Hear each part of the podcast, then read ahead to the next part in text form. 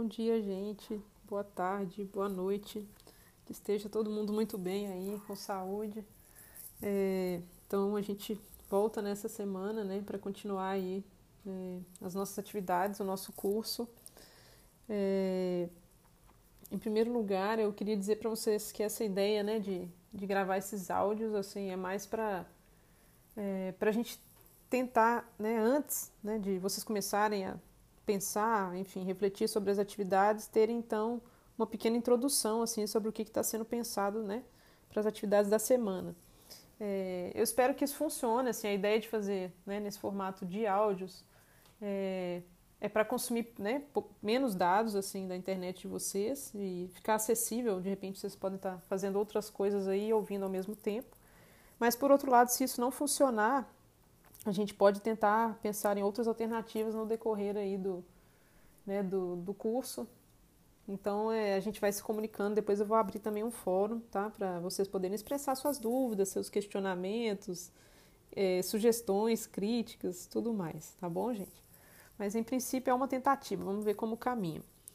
É, tentando recapitular então, então na primeira semana né, a gente falou sobre as profissões, sobre as atividades e uh, atividades, funções e tipos de trabalho que estão envolvidos em cada profissão, né?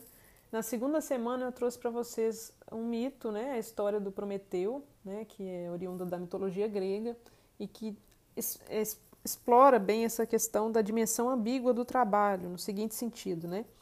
É, como Prometeu, então, ele é, um, é o filho de um titã, ou seja, ele também é um titã, descendente dos deuses de certa forma, então é, ele tem essa capacidade de ajudar os seres humanos ao trazer o fogo, né? Ao trazer o fogo e doar para os seres humanos, de modo que eles possam então desenvolver suas capacidades, desenvolver suas habilidades, passar a realizar trabalhos, né? atividades que eles antes não conseguiam realizar, é, atividades das mais diversas, uh, dos mais diversos tipos, né? Desde sacrifícios aos deuses até, uh, enfim. É, forjar ferramentas e outras coisas.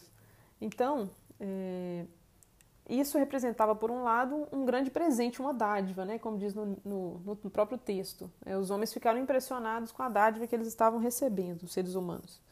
Mas, por outro lado, essa ampliação de possibilidades para o ser humano, ela traz consigo também um aumento né, da, do poder né, do ser humano. Então, na, na história mítica, isso teria provocado uma espécie de desagrado, um incômodo em Zeus, né, o que é o maior de todos os deuses do Olimpo, né, na mitologia grega.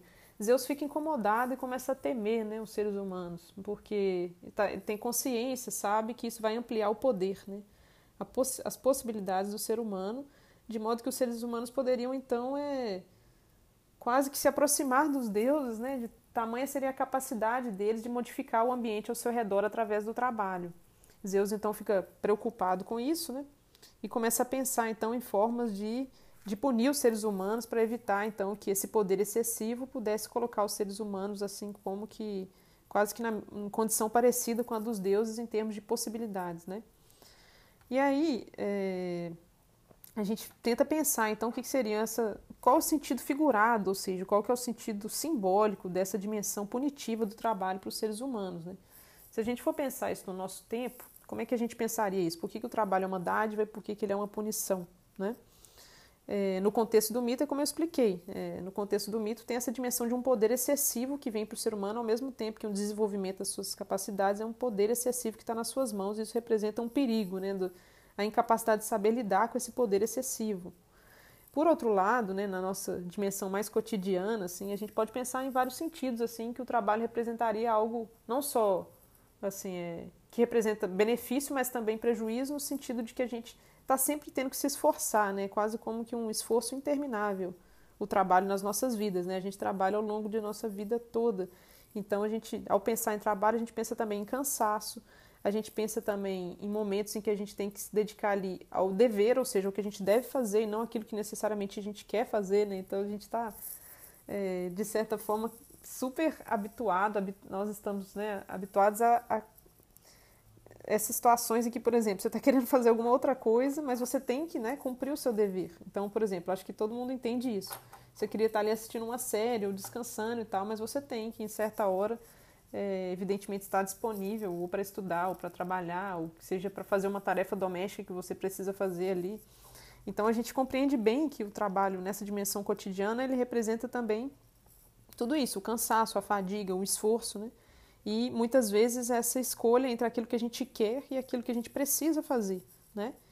Para não falar, né, nas dimensões mais sociais, por assim dizer, né, dessa do momento que a gente vive, que a gente pode pensar também no trabalho a partir da perspectiva, por exemplo, é, da sua precarização, da diminuição dos direitos trabalhistas. Então, tudo isso está envolvido nessa, nesse assunto, nessa temática, né?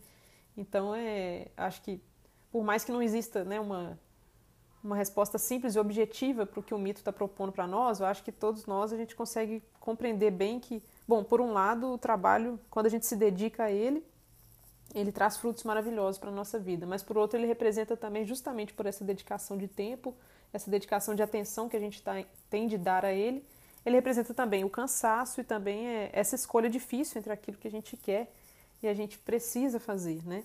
E isso nas mais variadas formas. Então, essas duas primeiras semanas foram como que uma introdução a essa temática do trabalho por uma perspectiva filosófica, né?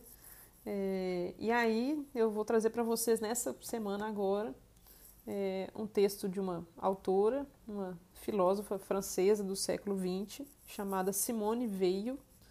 É uma autora que nasceu na França, numa família judia, e que abandonou a vida como professora, né, como professora de filosofia, para vivenciar a experiência como operária numa fábrica da Renault, na década de 30. É, por que, que ela faz isso, então? Né? Ela faz isso porque ela entende que é um problema muito grande a gente desvincular aquilo que a gente pensa e aquilo que a gente faz. Né? Então, como intelectual, ela entendia que era sua responsabilidade vivenciar aquilo sobre o que ela estava pensando. Ela entendia que ela precisava unir essas duas dimensões, agir e pensar. Né? Que, que é isso? Ela, de certa forma, está criticando né, aquelas pessoas intelectuais, eh, que elas têm um discurso muito carregado, muito forte sobre a realidade, mas elas não conhecem as vivências, né? é, sobre aquilo que aquele discurso diz. Então ela está dizendo assim, bom, muitos intelectuais têm vários discursos sobre a vida na fábrica, sobre o que é a vida, o que é ser uma operária, um operário, mas eles não conhecem o chão da fábrica, eles não conhecem o trabalho nas máquinas, eles não conhecem nada disso. Então para a gente falar, né, para a gente ter uma dimensão mais profunda disso, dessa, disso que a gente está falando, a gente precisa vivenciar. Então ela abandona a vida, né, dela, essa vida intelectual que ela tinha e vai viver essa experiência na fábrica. É, eu não vou falar mais sobre isso, porque a gente vai falar mais sobre essa autora nas próximas semanas. Eu vou deixar com vocês o texto dela, que é o, uma carta que ela escreve para uma amiga, né? É, relatando as jornadas dela nessa, na fábrica da Renault, como que isso marcou ela, né? E o que, que ela pensa a respeito disso. Então eu convido vocês aí para fazerem a leitura, para pensarem sobre isso, sempre relacionando então é, isso que né, todas essas reflexões dela aí com a nossa vida cotidiana, né, com as formas como a gente vivencia o trabalho, as múltiplas formas de trabalho na nossa vida cotidiana, tá bom? É, então é isso, gente. Um, um abraço para vocês, assim. É, vou abrir o fórum essa semana, deixem aí suas impressões, tá bom? E, e é isso. Boa leitura, gente.